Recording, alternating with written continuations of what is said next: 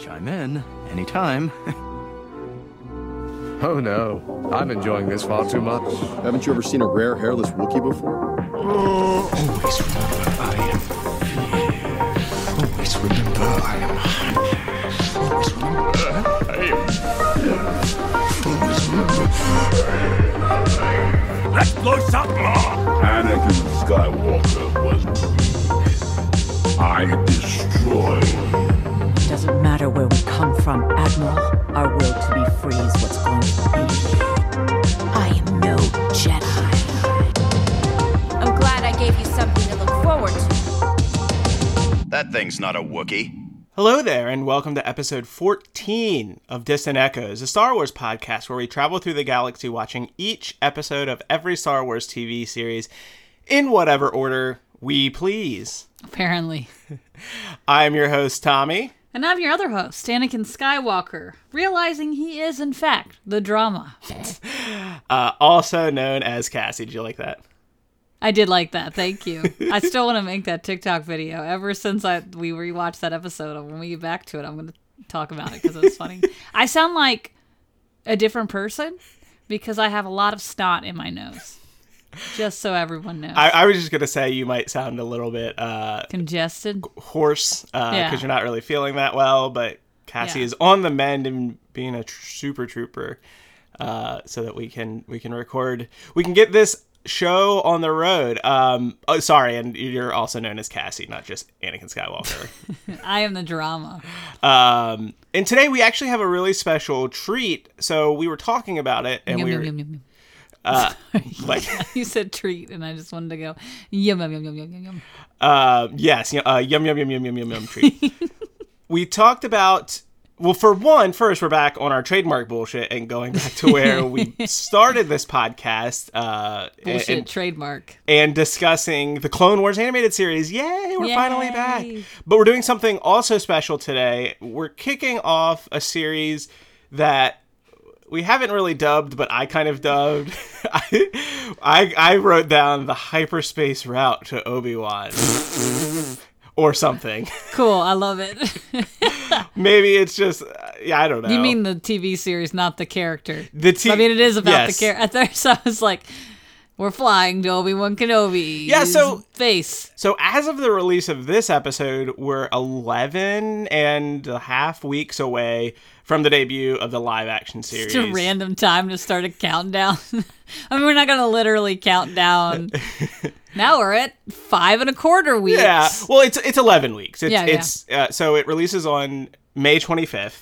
The the live action Obi Wan Kenobi series, and so we've been jumping around as there's been new Star Wars stuff, which it feels like there's been new Star Wars stuff like every Day. couple months um, to, to take a look at. But finally, we're kind of have this window where there's nothing new, and we thought it would be fun to both go back to talk about the Clone Wars TV series, which is what we really want to do, but also do it in such a way that we can kind of prep ourselves and tie into the release of Obi Wan Kenobi. So, what we're going to be doing for the next couple of episodes is going through some of what we're deeming our favorite and most um, poignant, poignant uh, episodes. Kenobi. episodes of the Clone Wars TV series that feature Obi Wan. So, to kick things off today, we're going to be discussing an, a three episode arc from season two of the Clone Wars, which I think we can just call that arc the Mandalore plot. That's the name of the first episode. So, episode 12 from season 2 is the Mandalore plot. Episode 13 is Voyage of Temptation, and episode 14 is The Duchess of Mandalore. Mm-hmm. Just a quick out, outline of this. Like I said, this arc takes place in the middle of season 2. There's not much setup you really need to know going into that. The episodes themselves uh, explain kind of everything that's going on the only thing you probably need to know is that well, the Republic is still at war with the Separatists. Mandalore is a me- member of what? I know. Who's the Republic? Right. They must be the good guys. They must be. But yeah, the the the so Mandalore is a member of what's known as the Council of Neutral Systems, which is a group of about a thousand planets who choose not to join the conflict. There's a rumor set up, and I think this kind of is at the start of the first episode. We're going to talk about set up that Mandalore is actually raising an army to fight against the Republic and join the Separatists, and that's kind of why Obi Wan is sent to kind of jump in. But before we jump into the details of each episode, let's go over the cast list and just of all three episodes really, really fast. I'm not gonna like do it at the start of each one. We're just gonna go through the the the cast and then we'll go through the plot details as well. All right, so episode 12 cast, uh, just the kind of the new folks. Uh, well, new folks and folks that we've already heard before. So we have Anna Graves as Satine Satine Chris. Kreese? Kreese. I don't know why I can't say. I it. think it's Kreese.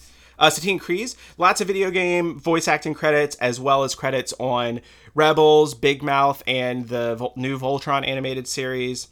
One cool thing I wanted to note, so from Wikipedia, she is she says that she's a lifelong Star Wars fan. To portray Satine, she says that she drew inspiration and wisdom, strength, and regality. Regality? Regality. Regality. Regality. Regality. she drew that from Cate Blanchett's portrayal of Queen Elizabeth. Um, and because of Satine's relationship to Obi Wan, she decided to emulate Carrie Fisher's portrayal of Leia Organa. That's a little weird. yeah, I yeah. That part's a little problematic for me. I didn't read the full quote, but I have to imagine what I don't think she was actually saying like their relationship, but more just saying like the character, a space monarch. yeah, yeah, yeah, yeah. Well, the, the the Queen Elizabeth thing is perfect. Yeah, and- that's completely understandable. and she does have that kind of like regalness about her. Um, something that you you know don't really expect when you first go Yeah. to Mandalore, which is really cool. I'd also say I kind of I just want to say this because I think it's very easy for me to remember her name because Satine is a name of the character that Ewan McGregor's character is in love with in Moulin Rouge. I think. Uh, I I've never seen that movie. So like it's just really funny because he's also in love with someone named Satine in that movie. My phone kept autocorrecting Satine to Saltine. so, so The Duchess Saltine, Ms. the Crack- Cracker Queen. Ms. Cracker. That's gonna be Ms. Cracker, the drag queen's new. That's awesome. Um, and then I can't remember if in either of the two episodes that we did before, uh, if if it had Obi Wan in it, but James Arnold Taylor is the voice of Obi Wan Kenobi. I didn't realize this. Maybe we mentioned it, but he's Ratchet from Ratchet and Clank. Whoa. And he voiced Tidus in Final Fantasy X. What? Yeah, Sorry. you're gonna blow your no, I wanted out. to do the stupid Tidus laugh. Yeah, you're right. I'm gonna have. A, I'm not gonna be able to talk again. It's okay. I there's a lot of You uh, talk. There's a lot of preamble in this one, um, so um, you'll have a little bit of a break. We also had uh, Corey Burton. He voices Count Dooku as, where, as well as a warrior and a Mandalorian bomber. Of course, he also portrays Cad Bane in the Clone Wars. And s- quick spoiler, I meant to say this at the top. If you haven't seen Book of Boba Fett, turn your podcast off right now. He also voiced. Uh, he also voiced uh, Cad Bane and. Uh, Even Boba though we Fett. talked about it already in previous episodes. Well, I mean, people might be watching out of order. Um, and then uh, this is really cool. So we talked about this in when we we talked about Book of Boba Fett as well. Jon Favreau voices Pre Vizsla um, in this, um, which is is really really cool. And of course, obviously, he is very involved uh, directing and producing and, and doing a lot of stuff with Star Wars as it is right now. We also have Julian Holloway, who is Prime Minister Almec. And Greg Proops was is Tal Merrik uh, in this episode, so you probably recognize the name uh, Greg Proops, Cassie, and probably our listeners as well from Whose Line Is It Anyway. yeah, that's very familiar. He is the guy with glasses. he was one of the cast members who started kind oh, of. I absolutely Yep. know who you're talking about. He rotated in kind of in like the earlier days, and He's then became funny. Mm-hmm. yeah, kind of a staple as well. Yeah, oh, he was great. It's something I didn't know. He also voiced Fode, I believe it's pronounced Fode, of Fode and Beed fame in Star Wars Episode One: The Phantom Menace. So they are the two-headed pod racing announcers. Ah, yes. and there's Beed is Beed or Beed I can't quite remember but I don't know. he uh he kind of speaks in a different language and then Fode who is Greg Proops kind of does like the classic narrator voice and translate and he's like that's right Beed like that looks like it's gotta hurt like kind of and it's it's it's funny I never knew that was him um but that's super great uh, we also have Matt Lanter as Anakin Skywalker we mentioned before and then Tom Kane is the narrator then we have episode 13, Voyage of Temptation. Uh, same folks Obi Wan, Anakin, Satine, Tao, Merrik. None of those folks have changed voices between episodes. Um, we have Phil LaMarr uh, here as well. He plays Orn Free Ta. D. Bradley Baker shows up. The, the clones aren't in the first episode, but they are in this one. I miss Rex so much. I know. Like he didn't even really do anything in these episodes, and I was just so happy that he was there. Yeah. We have uh, David Acord as Captain Gray and a rapid droid, which I believe we talked about are the the rat catcher droids later on. I think it's the same droid. Um, oh, Ian Abercrombie from Abercrombie and Fitch fame. Yes. That's exactly who Ian Abercrombie is. It's actually Abercrombie, isn't it? I don't know. I never, I could never shop there because everything was too tiny. So you probably would recognize uh, Ian Abercrombie. Oh, he looks extremely familiar. Yeah, he's in a ton, a ton, a ton of stuff. So uh, Ian Abercrombie voices Palpatine. Chancellor Palpatine in this. I know him from Seinfeld. He he plays. Uh, I remember him from he- Seinfeld too. Yeah, he plays Elaine's boss at one point in Seinfeld. Mm-hmm. Uh, but he's he's a character actor that's been a ton of different stuff. Um, so very very recognizable. And then lastly, uh, the only changes that we have in episode 14, which is the Duchess of Mandalore, we have Catherine Taber as Padme. Uh, Corey Burton shows back up, this time as Count Dooku, uh, Aramis, and Deputy Minister Jarek. Uh, and then we also have. He plays all the douchebags. Yeah. um, we have Tom Kane who does a couple of other voices. I thought that the the police droid was was Obi Wan's voice actor, but it actually was Tom Kane. uh and then Steven Stanton as Masa uh, Amedda, and then a Death Watch trooper. I realize we sped completely through that, uh, but I did just want to get that out of the way, and then also some of the episode details, so we can really do kind of an in depth discussion of these because I think these are really fun episodes and give us a lot a really good look at Obi-Wan. So before we get into these episodes, real quick, what were your I know we've watched these before, but what were your thoughts watching them back again? Mm. Just like overall thoughts. We can go into like detail on a lot of different stuff. The second one was my favorite. Interesting.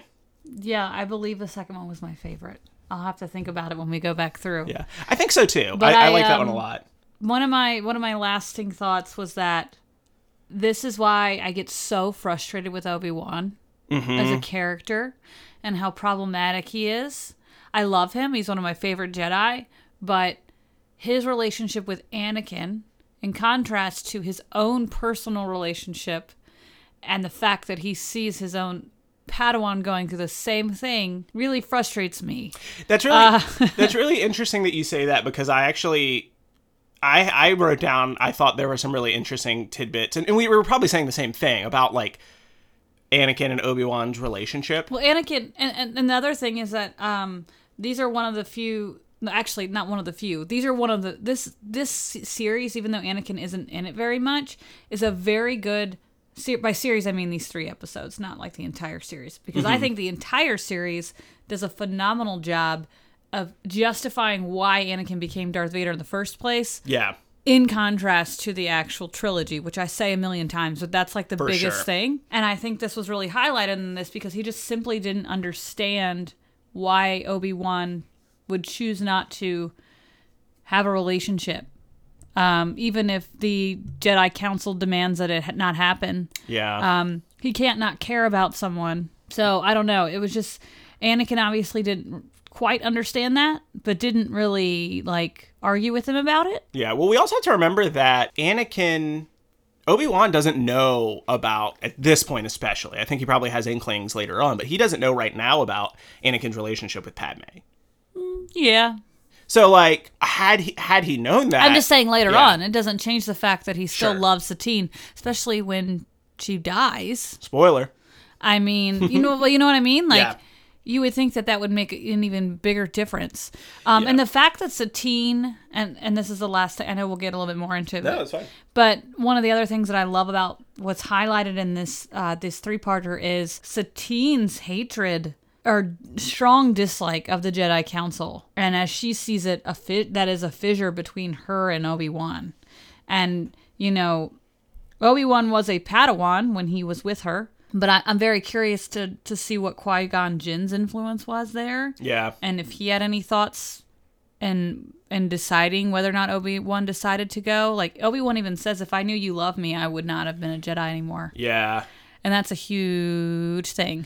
it's it's it, yeah we, we get a lot of great like i said we get a lot of great nuggets into obi-wan's past here um, and especially satine plays like a huge role in person that obi-wan is so one of the reasons i can't remember if i mentioned this at the jump but one of the reasons we picked some of these episodes is that i think that these should play like a heavy role could potentially, I should say, play a heavy role in the Obi Wan Kenobi live action show. So I'm sorry, I keep forgetting this because I keep seeing weird like fake trail, like fake posters for stuff, and just weird.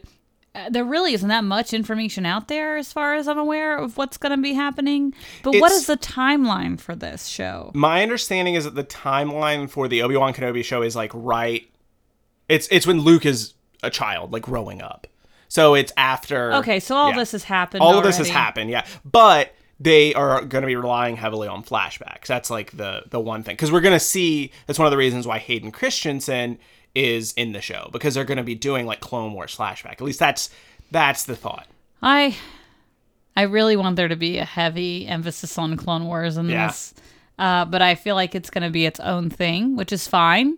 But it will be very exciting to see flashbacks. I hope we get a flashback of Satine. Yeah, that would Um, be, and and that's what I'm I'm expecting as well. Um, the the other, the other thing, and we haven't talked about Bad Batch on this show, but there is, I think that We there. have. We reviewed all of it. No, we didn't. Oh, damn.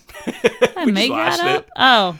The other thing is so the character Omega. There's a lot of folks who are curious if like while they made clones of Boba Fett as like the you know gladiator or sorry not Boba Fett Jango Fett as you know like the the warrior could Omega have been a clone of Satine. So like there's there's something there could be something there as well. We don't really know that, but anyway, that's an aside.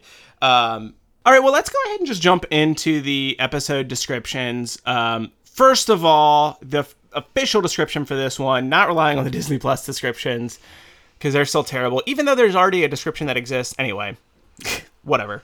Uh, the official description for episode 12, The Mandalore Plot, is while investigating rumors of conspiracy surrounding Duchess Satine of Mandalore, Obi-Wan uncovers the truth about a mysterious Mandalorian plot.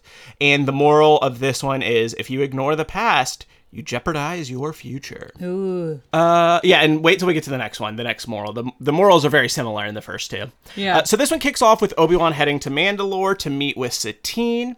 He meets with Prime Minister Almec, who plays a very important role later on in the series, but for now he just kind of serves under Satine and escorts Obi to see her. When they first encounter each other, we start to get a glimpse that they had a past relationship, which you were just talking about. But there's more to that coming. He discusses a recent attack with her, not a recent attack with her. There was a recent attack on a Republic ship. Um, and he discusses that with her. It turns out that she kind of identifies it as a member of Death Watch who, who was attacking the Republic. Uh, we learn that from here, we learn that Mandalore is a pacifist world, which is kind of counter to a, a lot of what like the early lore kind of was for Mandalore. Mm-hmm. And uh, we, we learn a little bit. Huge ass change to It make is, to a society. it's really cool. Well, we find out, right? Like there was there is this is where Satine is, Yeah. where she rules is technically New Mandalore, right? There was the There are various subsects of Mandalorians that weren't just Death Watch that separated from New Mandalore. Well Correct? the war. What they say is so there is a civil war, but on Mandalore Mm-hmm. between like the folks like New Mandalore and then the the warriors, right? We don't really get a separation of the warriors and Death Watch. Sorry, I'm trying to get my timeline straight then. When You're- would have the when would have the like time of tears have been? Or like that whole situation where Mandalore was destroyed? Uh, the Night of a Thousand Tears. Yes. that is during the Empire. Okay, so this is later that's later Yep. on. Yeah. So so. you But it's have- after they became New Mandalore. They would have destroyed New Mandalore. So New Mandalore is where we are now. After that, you have the what happens at the end of the Clone Wars, where Death Watch kind of takes over, and you have another spoiler if you haven't. Oh finished. yeah, Darth Maul, all that Yeah. stuff. Yep. Okay. Yeah, yeah, yeah. And so that happens, and you have like kind of the warriors kind of take back over. Got it. Uh, Because I was like, they definitely weren't a peaceful nation when that happened. Well, and I don't think I think that they're pacifists by ideal. Like Yeah. I think that like they're that's their whole thing with not wanting to get involved with with the the war efforts and Yeah. stuff like that. I guess I'm just curious as to why they decided. Yeah, we don't get. I don't think we get much as in the Clone Wars as far as like what happened with the Civil War. I think we might later on, but for right now, it's just kind of like there was this fissure. All the warriors are on Concordia, which is the moon.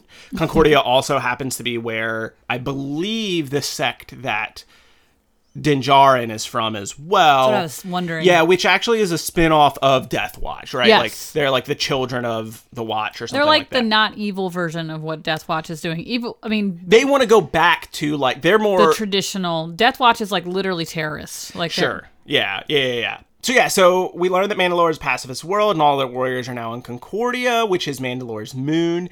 Uh, and Sabine believes Death Watch is there. As they're discussing and reminiscing, there's a terrorist attack. Of course, it's Death Watch, and not just an act of vandalism, which Obi Wan calls out. Oh my god, that was so funny. I'm just gonna keep interrupting you so we can talk about it. it. as we're summarizing. Uh, so it's just not like all summary, but like, so there he's just escorting Satine down the strip in the city, and there's a bomb that goes off, and he's like, "Isn't that what he says?" He goes. That wasn't just vandalism. Yeah. And it's like fucking duh. It was an explosion that could have killed and it killed like you're yeah, you're protecting the Duchess, whatever, and then there's all these people laying on the ground. Yeah, it's. He was like, it wasn't just hooligans. I was Yeah, like, this those was not damn the hooligans, hooligans. bombing like, like- their Okay. city. yes, Obi. I, Obviously. I don't know. I, I don't know why I like him so much. He's so dumb sometimes. Obi Wan is not smart. He's very complicated though. Like, oh, for sure. Yeah, and this is this is why he's complicated. yeah. I, I don't know. It just makes me wonder how much Obi Wan what did influence Anakin's change. Like, So I, I kind of wrote down, especially once we get to the moon. Well, let's just talk about that because uh, so th- there's that terrorist attack. Mm-hmm. Obi chases down the the attacker. The attacker inevitably says something. Inevitably, pfft. the attacker says something in a different dialect. Not Mm-hmm. even different dialect, but a different language, which turns out to be the language of uh, on the on, that they use on Concordia, and he kills himself. He jumps off the building where Obi Wan is chasing him. They go down. Satine talks to him, and that's where we learn, like, okay, yeah, this is definitely someone from Concordia.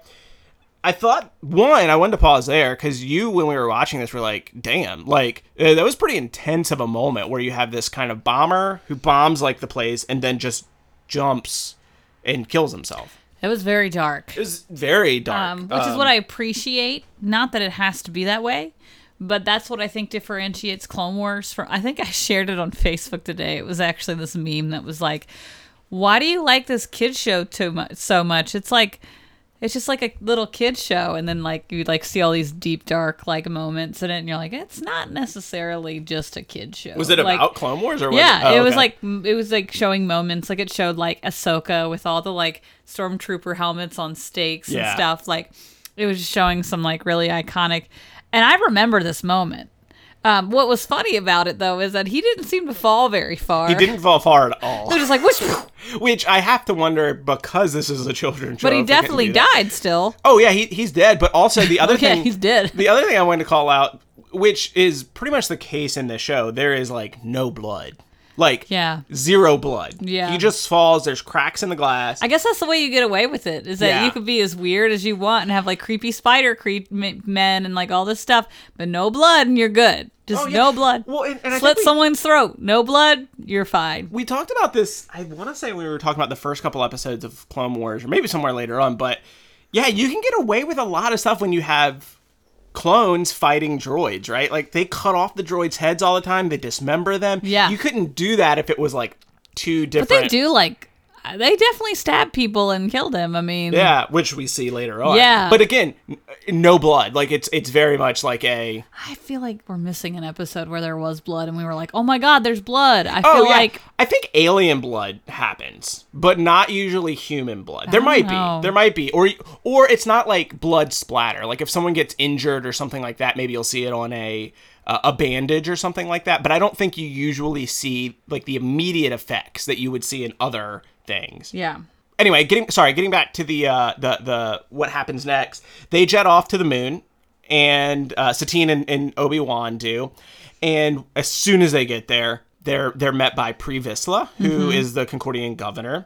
We also learn that the Separatists are funding Death Watch, um, and they plan to siege Mandalore. Like we are, we, we, we see it turns out to be Pre Vizsla later on, but we see just like a, a helmeted Mandalorian yeah. uh, from Concordia talking with Dooku. As soon as they get there, Obi Wan jets off on a motorcycle, despite Satine's objections, gets captured by members of Death Watch, and almost gets crushed to death in the classic conveyor belt of doom trope. Mm-hmm. Satine shows up just in time, saves the day, and then we learn that that's like I said, pre- we learn that Pre Vizsla has been leading Death Watch all along.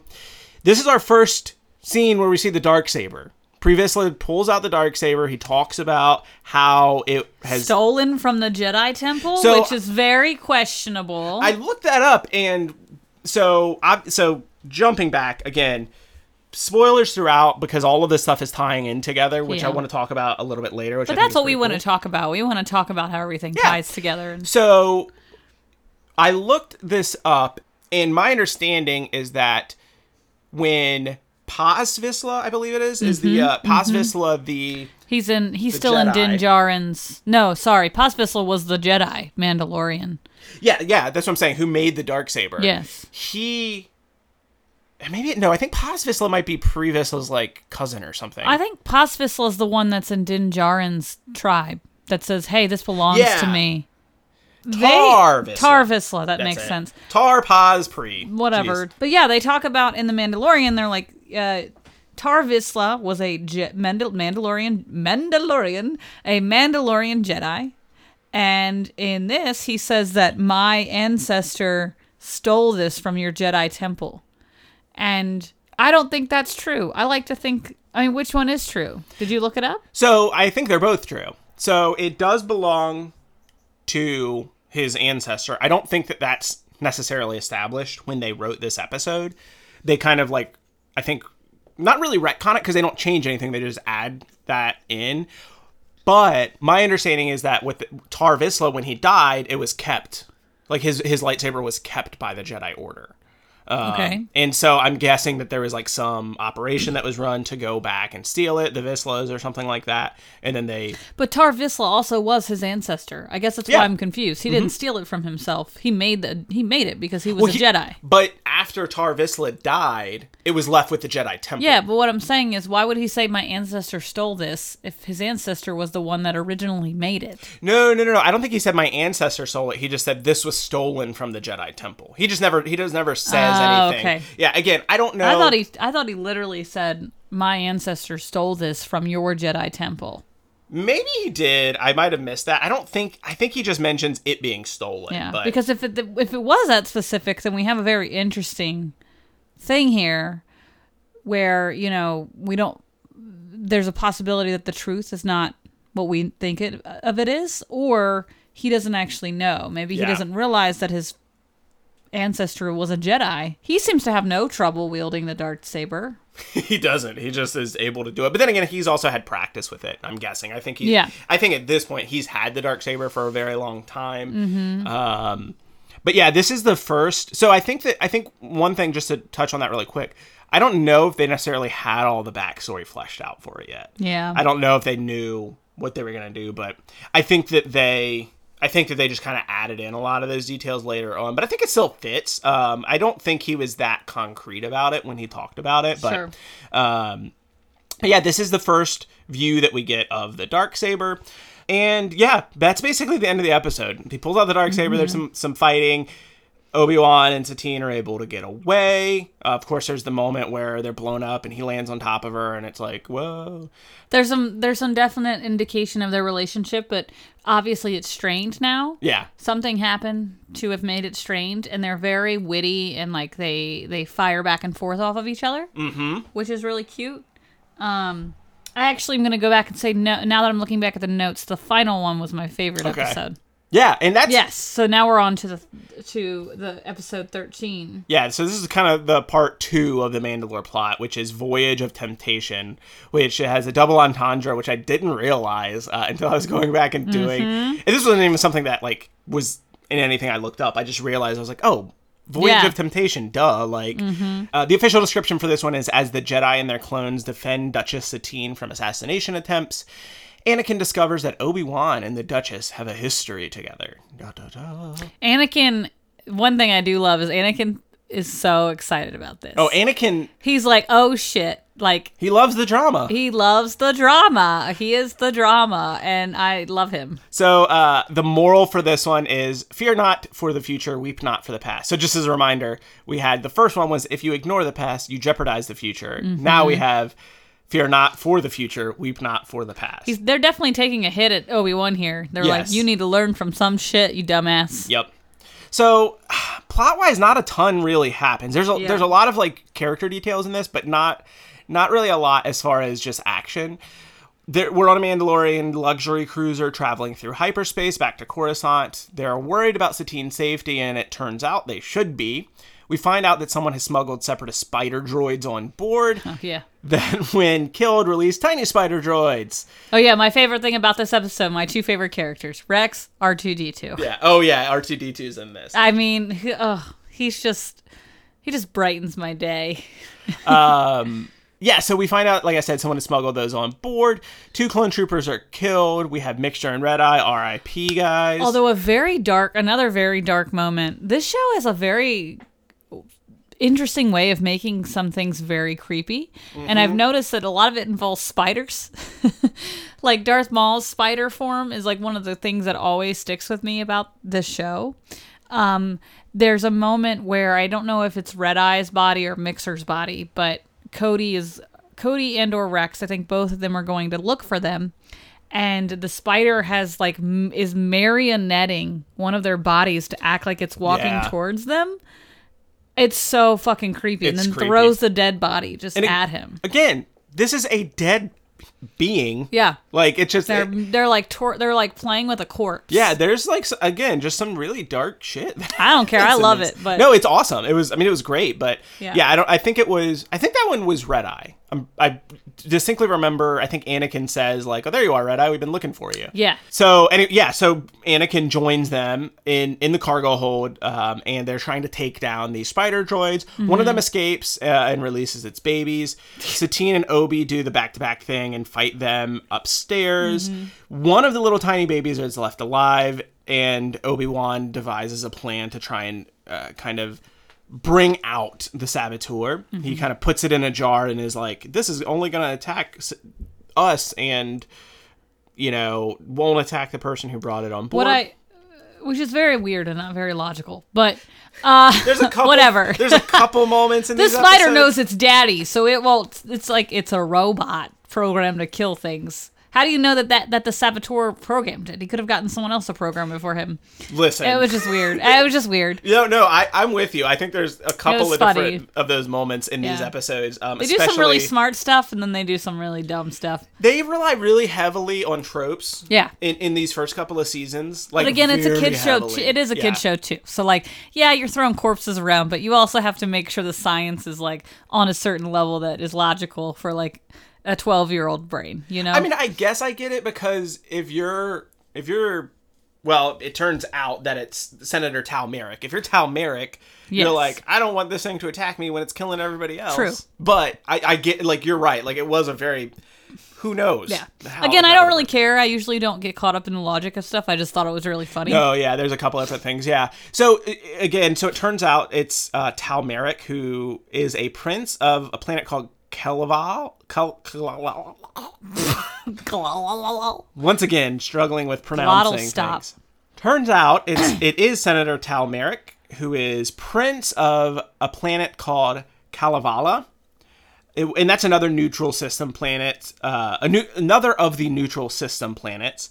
And he takes Satine hostage and drops the ship out of hyperspace. As he does that, Dooku sends in the kind of cavalry. There's uh, some droids that show up. In the end, there's a standoff where Merrik reveals he's rigged the ship to blow up with the push of a button Yeah. because, sure, absolutely. Uh, and then there's this moment of hesitation when he says that either Satine or Obi will have to kill him, but whoever does it will be hated by Satine because she's a pacifist. And it's very like, it's honestly kind of nonsense because Satine literally earlier in the episode says like she'll defend herself if pushed Oh, this is it. the reason I like this episode because my favorite part's coming up. oh yeah, yeah, yeah. This was the part I really liked. like they they set up this whole thing where they're like she's a pacifist she won't kill some and i guess maybe that's the difference is like she she's not she doesn't have her disruptor pistol in hand Yes, she, she has, has an actual pistol yes. so like maybe that's what it is but at the same time it's like dude like there's gonna you and everybody else is gonna die like you have to do something Mm-hmm. um and also obi-wan hesitates which is just so weird and it's not out of character for him because they're setting up that he's really into satine still but like it feels out of character because it's like i don't know She just confessed that she was still in love with him. Oh yeah, and we. That, oh, sorry, yeah, I skipped right over that. As she's kind of being held hostage, she says like, "I still love you." Obi Wan's like, "This isn't the time," and it's like, Yeah, instead of saying else? "I love you too," he goes, "Well, if I would have known that, I wouldn't have been a Jedi." And it's like you don't have anything else to say. but that's. I think that is his saying that, Yeah. right? Like because that was when he was a Padawan. At this point, he's already gone through the brainwashing of. yeah, I'm just kidding. Yeah, no, yes, Well, but he's gone through the training. the brainwashing. And uh, yeah, so he's he's basically saying like, can't really do it anymore. Um, But it's okay. Neither of them have to kill the guy because Anakin just stabs him in the back. Yeah. shows up. And I, I was telling you, this is my favorite part. I wanted to re- record the TikTok voice of the guy being like, "Am I the drama? Am I the villain? I'm not the villain. Maybe I am the villain because." He stabs this guy and he looks like just this happy little puppy. He's like, Look, I saved the day, guys. And then the background is like, duh, duh, duh, like this dark ass Darth Vader music. And Yeah, the Imperial- Anakin's just like, Hey, what's up, guys? yeah, I literally I wrote down like he he kills the guy as the Imperial March plays and he smiles like a doofus. Like it's the, I love it's, it. It's the best juxtaposition. Also like it's funny because they use that to kind of like show he's turning to the dark side, but like Well, because because the guy says, he goes, Only someone cold hearted and truly heartless will kill me. And then Anakin kills him and he's like, Hey, what's up? yeah, it very much is like I don't know. It's a But lot what's of fun. funny is Anakin's just doing what he has to do. Like what else is to save to the do? world. Oh. but you know, clearly that turns him into a bad guy. I mean, I guess he could have probably like hit him over the back of the head with his Yes, hilt or something and knocked him out. But I guess the fear there is like, oh, Literally stabs him right through the heart. Yeah, I mean, I think like the fear there is if I mess it up, he's just gonna push the button Yes. and we're all dead. But so- also, it's a whole thing where Yeah. we have to keep highlighting. what I also noticed is that anytime Anakin does something evil, his shadow is very prominent. oh, Um, I did not notice that. I think it's part of like the shadow of the dark side. There's like if you ever see any of the like I'll have to keep making note of it. But anytime there is like a a poignant moment where they play, you know, the Empire March and he the Imperial March and he is doing something evil that's foreshadowing him, there's literally a shadow. Uh, I could be wrong about that, but I feel like that's something that's like heavily in my brain. Foreshadowing or foreshadowing? Yeah, yeah, exactly. Not, no, not exactly. That No. was stupid. Um, so that that's the end of that episode, and now we're on the last of this arc, which is episode 14, The Duchess of Mandalore. The official description for this one is on Coruscant. Word reaches Duchess Satine that Death Watch is mobilizing, sparking a preemptive Republic invasion. On the run from Republic authorities, Satine and Obi-Wan set off to discover the group's true motives. Uh, the moral for this one is in war, truth is the first casualty. So they ditch Interesting. they ditch the past, future kind of stuff. But that's because this episode is is very like. Anyway, it's very it's it's much more like about the Republic and invasion and stuff like that, and less about Obi Wan and Satine's relationship. So we start off so with Dooku FaceTiming Pre Vizsla, and he tells him that Satine needs to be assassinated, which like, duh. Um, their grand scheme is to bring the the Republic to Mandalore to occupy it and defend it once Satine is assassinated, and, and basically have the Republic take care of Death Watch. Um, and the the idea there is that once Satine is assassinated, um, Death Watch can then repel the Republic when they kind of occupy their world, which no one wants, which we find out later. Yeah. And then they kind of look like this, you know, these liberators and it'll rally people to their cause. That's kind of like the whole overarching thing that they're trying to do. And Dooku is allowing that to happen? Or Dooku is allowing that to happen because he knows in the end They're not gonna they're- be- yeah. They're then then that becomes a separatist planet Yes. essentially. So and Mandalore is a very like obviously like it would be a very good ally to have Yes. for them. So while this happens, um, while the you know the the meeting with Dooku happens, the Senate discusses whether or not they should occupy Mandalore, uh, which Satine obje- objects to. They then play a message from Deputy Minister Jerec from Mandalore, who says that they've lost trust in the government and they want the Republic to come help them. Mysteriously and conveniently, after that message is recorded, he's dead. Yeah. Uh, you find out that they re recorded it or they manipulated it so it looks like this, but in fact, he was saying that they need to listen to Satine's, vo- you know, words, things Yep. like that. Yeah, and Satine is like very untrusting of this information because she's like, Jerec wouldn't have done that. She's Yeah. like very good friends with him. Um, That's one thing I also really like. Ooh. The Sorry. wind is blowing. if there's sound, if any, I don't know if any of it's picking up, but we have our window open because it's very hot today. It's like in the 80s where we're at, but it's also like really windy. and it's very windy outside. Um, what I really like. So S- Satine's kind of annoying, but she also Satine is very wise, and then I think she realizes there's some type of. Um, I, I I mean I think she just hates being. She's like very political minded, but she also hates politics, and so she doesn't want Republic to be involved in her world. And um, good for her because they're corrupt as shit. And she's the only one that seems to recognize that. Not in the way that, yes, Palpatine is evil and blah da, but like she, she doesn't want them to have a hand in something that she's built. they want to be an independent. Yeah. They want to be their own people. and she Um, also says, yeah. you know, Obi Wan, you follow the Jedi Order, but you are also following something that um, inevitably interferes with the politics and lives of other people, and um, Mm-hmm. And she- and not in a good way. she in the first episode calls out because the Jedi are like talked about as being peacekeepers, right? Like Yeah. in the in the in this, and she calls out like, "How are you a peacekeeper? Like if like you know like when, when you're doing all of this fighting and stuff like that." And Yep. Obi Wan says something like.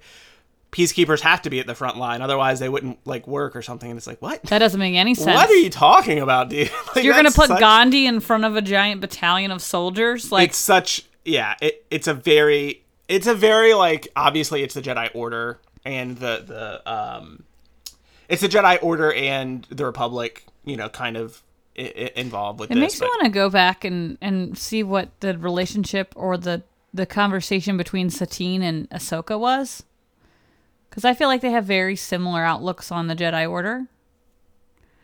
So i don't re- i don't recall they um, have to have interacted at some point. They definitely do. yeah uh, we'll There's a whole see that because episode where Ahsoka takes care of his her nephew. And all Oh, that that's stuff. right. That's right. Yeah, yeah. I, I'm not sure. I don't. I don't recall. So as so basically the the the we find out that the Senate is going to vote the next day Mm-hmm. as to whether or not to do this occupation. On the way from that meeting, Satine, there's an assassination attempt on Satine. She survives. We find out afterwards that that assassination attempt has pushed up the vote, and the Republic has voted to occupy Mandalore. Mm-hmm. We find that out from Padme, and that sends Satine to kind of go and, and investigate. She she meets up with a an informant who says they have information. They give her this holodisc, and this is also at the time when the assassin tries to kill Satine again. Yep. This is a moment where I was just like, "What the fuck?" Because the the assassin literally has a clear shot on either one of them, Yeah. and chooses to shoot the informant instead of Satine, which like I don't Well, it looked like they were trying to set her up. They, well, no, I think that was just. It felt to me like that just ended up being like a happy coincidence uh-huh. because the guy was like, because he's like, he shoots her the the guy, and then Satine starts like moving, and then she goes behind something. And he's like, damn, Like, yeah, I don't know. It's so weird. it was very weird. I was just like, I don't know if they just. It would have been very easy to have just had like just the informant visible. Yeah. Like have her behind something and then shoot the. I don't know. It, It was, was very weird. very weird. I don't know. Yeah, I mean, if they wanted to stage it, they could have just made that much more obvious. To stage Yeah, it did her not looking seem like, like- like she could have ran into a, like a corn an alleyway with a dead body or something. Like it, it was. Yeah, you're right. It was a very roundabout way to doing what happened. It did not feel like that was the intention. He's like, "Oops, but- oh okay. Well, I guess this works out too." Yeah, um, and so, but but uh, so what ends up happening is that uh, Satine is framed for for that murder and is kind of on the run. She contacts Obi Wan because she has this disc that she says will kind of change the narrative. Oh, she went around the keyboard. Wow. That was scary. All right, keep going. Look, she's back again. Sorry, our our cat uh, almost ran on our keyboard, which is currently connected to the computer we're recording, which would have been disaster. So she gets in touch with Obi Wan, gives him the disc, and is like, you know, I'm gonna turn myself in to give you a distraction because I don't trust anyone right now. Get this to get this to Padme because she does trust Padme, and that's what ends up happening. Um, we find out that they deep faked the video, and Jerec didn't actually say what was presented to the council. Mm-hmm. Just being very delicate. Let's see if she does it again. Oh, okay. Wow. 18 pound cat decided not to stand on a keyboard. Whew. Um, And now she's in a very precarious little perch in the window. Okay. so, um, so she decides to. Sorry, she doesn't decide anything. She shows the evidence to Yes. the Republic again. They kind of rescind their vote and say that they're not going to occupy Mandalore, which basically sets the plan, th- gets rid of the entire plan, right? Like Death Watch plan is foiled, Dooku's plan is foiled, but Dooku says like, you know, we'll essentially says like there'll be more to come of Yeah. this. Um, and that's it. That's the end of the. That's kind of the end of the episode. I did think that it was. I still don't know. I think the middle one was my favorite one. yeah, the middle one was great. I was Why gonna you say, kept confusing me? Because at the beginning you were like, "Wait, that one was your favorite one?" Okay. No, I was But I think that actually was my favorite one because I I, don't feel like very much happened. Oh, I don't really feel like much happened in the the third one. So yeah, I would say the middle one was my favorite one too. Uh, uh, what I was gonna say was I just feel like there's there were like so many inner like inner saboteurs. it's a very RuPaul thing to say. Uh, he's always like, find your inner saboteur. Oh, that's funny. We there's a a book we read for work about saboteurs. Oh, really? Yeah. But what I meant by that is like literally there are like all these people in Mandalore who are just waiting to overthrow Satine, and I wonder. Again, it would have probably happened if the Republic hadn't been there, but the Republic, of course, tried to intervene to make it better for their behalf. Um, so clearly, there are a lot of people who are not happy with the society that Mandalore has become. I'm, I'm just, I wish now that these three episodes just make me want to know more about Mandalore even more and, and the type of lore that is technically canon now. Yeah. Um, because all I really know about is the the warrior like Mandalore, but also, if I'm not mistaken, some of the previous lore actually allowed Mandalorians to become bounty hunters uh, because they thought it was like a like a va- like a valiant position or occupation because that is what um in KOTOR one of your companions which of course I can't remember right now is a Mandalorian and he says that like being a merc is actually like something that they uh think is a good thing. Well, that would make sense for like a warrior like culture, right? Yes. Like it would. I feel like that would make a lot of sense, and I think I think they are bringing a little bit of that back because right, like that's the the clan that Din Djarin is a part of. That's kind of like their thing too. Like they're bounty hunters. Like they're just not just bounty hunters, but they're basically bounty hunters. Um, I'm glad you mentioned that because I did just kind of our overall thoughts of like all three of these episodes. I did take down a quote from uh, Dave Filoni about kind of the reintroduction or the introduction of Mandalorians. There's so much happening right now. There's kit there's cats vomiting. Gracie's growling at Amazon Prime truck. Okay, so according to uh, Wikipedia from uh, KOTOR's lore, Canderous Ordo's who I'm talking about. Ah. Uh, he's later known as Mandalore the Preserver. Um, and he was a Mandalorian who fought in the Mandalorian Wars. Um, and he served with the Mandalorian Neo Crusaders. Um, what this article says, which I'm curious to know if this is kind of the same lore they're following with. Despite their many successes, the Mandalorians were decisively defeated by Republic forces under the command of Jedi Knight Revan, and Ordo was Ordo was among the survivors who were forced to give up their weapons and unconditional surrender. So obviously, this was hundreds of years ago. Yeah. So it could still be They could, accurate. they could add this back Um, in. And he said the Mandalorians scattered across the galaxy and Ordo be- began working as a mercenary. Um, but I feel like he was saying like that was the only occupation that fulfilled him because it was so similar to the life of a Mandalorian. Um, is what his what his thought was. But then eventually he's like, I don't want to do this anymore. It's sort of what he decides to do. So Interesting. Yeah, I mean, I'm, we're gonna get a new version of the like Knights of the Old Republic, so I'm curious to see Ugh. see what they do there. as a if- game or as a As a game, yeah. and I'm curious to see what they do there. If that like is now going to be canon, is it going to be uh, legend stuff? Like what it's going to actually be. I, I do I do like that you brought up kind of the the change of Mandalorians and like change of how they're represented because there's actually a quote from Dave Filoni that I wanted to mention. Um, Dave Filoni talked about, he says, uh, This is how George has always envisioned the Mandalorians. Of course, people immediately think of the iconic Fett armor because that's all we've had to go on for so many years. It's mysterious and we've built up that mystique as fans. But Boba and Jango. Jango Fett aren't necessarily what I would consider accurate representations of the Mando culture. No. They're bounty hunters and outlaws, totally rogue. If you go back to the original concepts, the Mandalorians were a group of super commando troops. It's only now that George is really bringing that to the screen. They're in the series because he wanted to define their culture to explore the foundations of this warrior faction. So so yeah, so I just I just think I just thought that was interesting. I wanted to to Yeah. call that out. Again, we we wanted to touch on these episodes because of the Obi-Wan connection, but we do get very cool Mandalorian culture connections as well here too. for sure.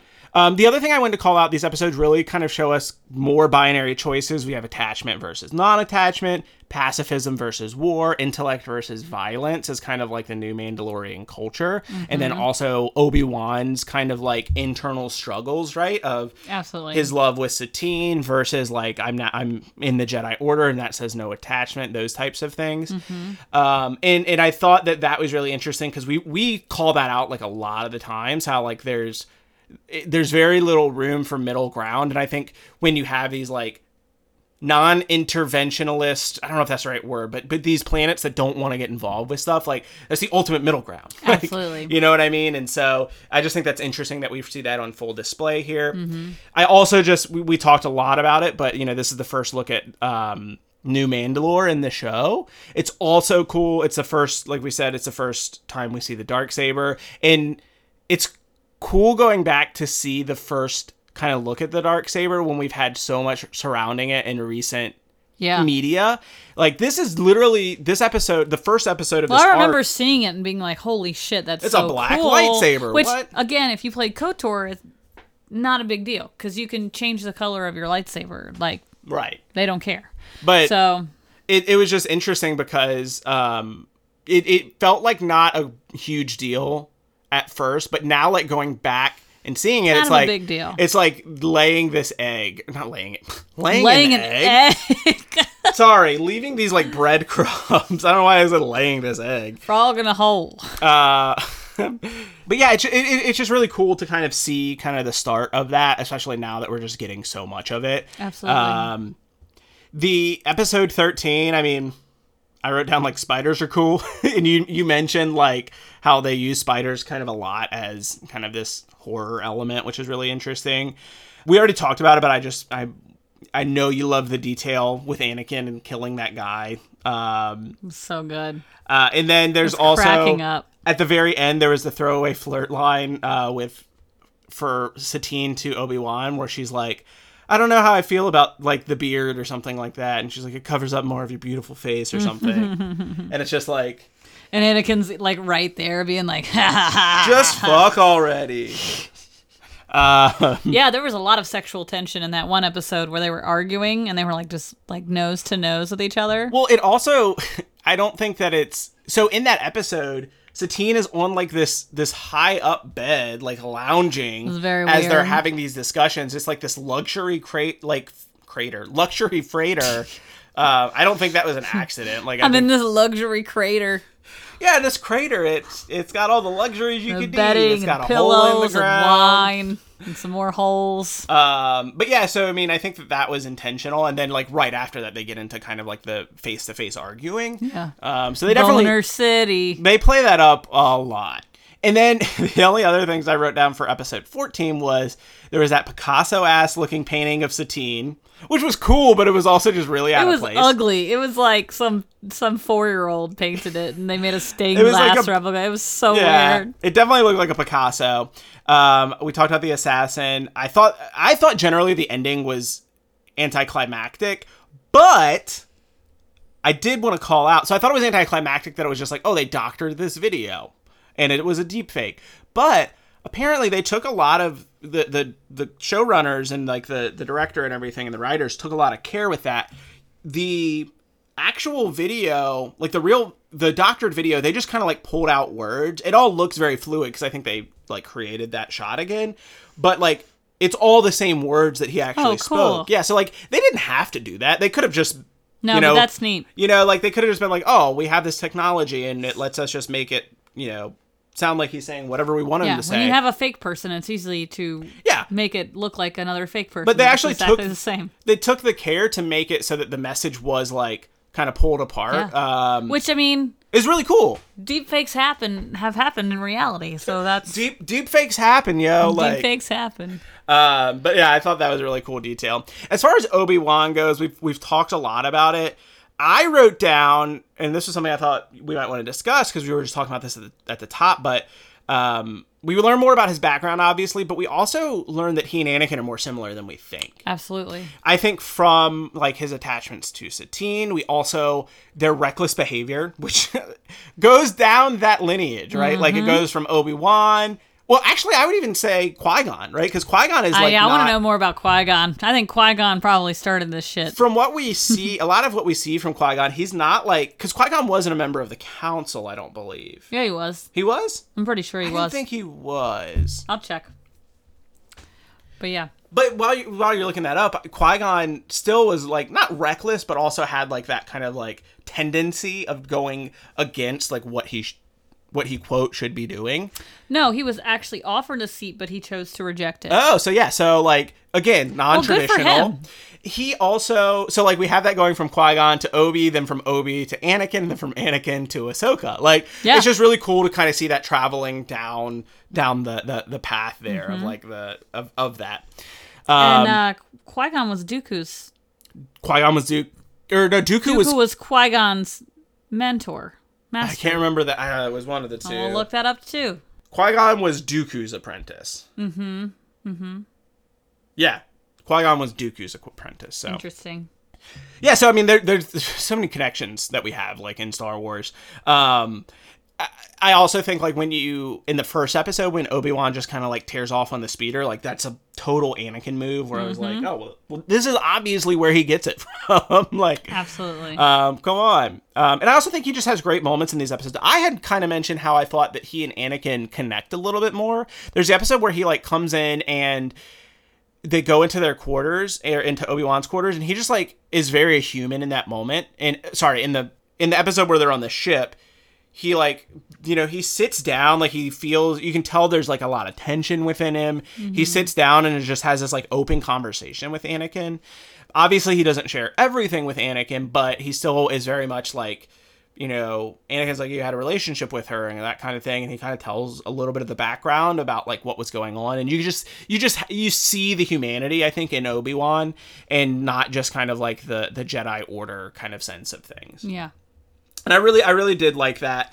Um, and just again, like I think you do get you get so much background on Obi Wan in this one, not just like the, the background details, but just his style. Like He's you an actual person He's a- and he has a history. Yeah. Which is what I hope to see more of in the flashbacks in the show. yeah, I really hope that that's part of it. I mean, not that I'm not interested in what he's doing now um, as a Jedi, but that's the stuff that I'm I'm very curious about to see how it how it has built him to be the way he is.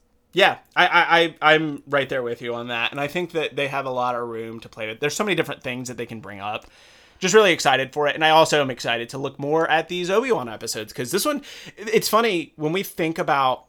I know I like I like the whole like all of Clone Wars. Like obviously there's Yeah. some of it's better than others, but I always think of like up till season 3 it being like a little rocky. This is this arc was really good. Like I thought it was really well done. Um, especially in comparison to some of the other earlier episodes. I think that um there's just a lot of depth Yes. in this that I com- I forgot about. I actually thought this was later in the series, but I did too. Yeah. actually. um, but we do revisit this obviously uh, in in some future episodes as well. Do we want to do an outer rim? You got the, you got the throw thing going on. I feel a little tired, but we have been watching Severance. Oh God, yeah, we should talk about Severance. Holy shit! So a real quick, boom, boom, boom. Let's go beyond the outer rim. boom, boom, boom. uh, let's go beyond the outer rim.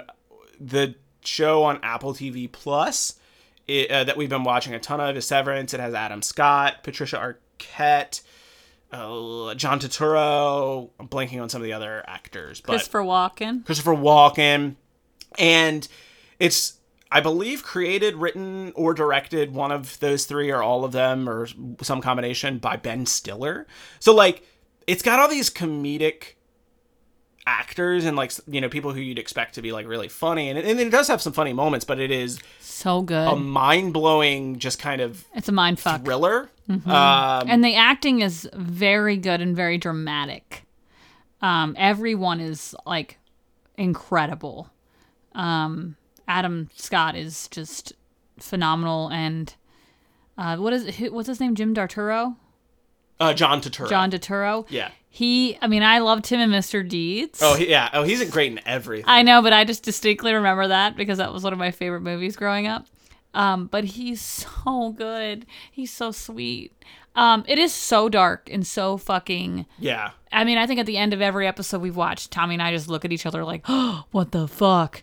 Um, very good, and the and the premise is very unique. I don't think we want to give any of it away, but um, it, it plays off of, I guess I could say, the whole idea of separating your work life from your home life, which is not something that we ever really see in like a very um kind of sci-fi esque um thriller. There's definitely like some sci-fi elements to it. We're it's- just like excited every Friday to watch the new episode. It's very good. Yeah, it's been a while since we. honestly, it's been a while since we've had like a, a recurring show that we're watching together that isn't Star Wars. Yes. like we had Boba Fett, and then like we, I I remember seeing, you know, I, I remember not really knowing too much about it and seeing like, oh, Adam Scott's in this, and he promoted it on like a podcast that we listened to, Comedy Bang Bang, and everything, and. It, it was just like oh well, let's check this out and then after the first episode i was like this is incredible Yeah. um and and again adam scott is just such an amazing actor like he's so good in this and not even like he, he has some funny moments but like he's not he's not like comic relief or com- like being funny No. most of the time And he's the main character. yeah so check it out. Check out severance. It's on apple tv um, or wherever you want to watch it. We're not your parents. Do whatever you want. Uh, uh, but yeah that's it for today's episode. We really hope you enjoyed it. We're going to keep going through some of these obi-wan centric episodes uh, for the next basically till the lead up of the release of the obi-wan show. Um, so that'll be that'll be a lot of fun. There's a lot to choose from you can find each of us on Twitter. We are at Distant Echoes SW, or you can find each of us individually. Cassie, where are you located in this galaxy? I'm at Cassie Thulu. And I'm at Awkward Comma. Tune in next time when we learn more about Death Watch's sinister sister organization, the Sleepy Time Lookout Club. You said dumb. I added that on the fly just I now. I saw that. I was like, that wasn't there two seconds ago. Oh, I like it. Goodbye. Goodbye.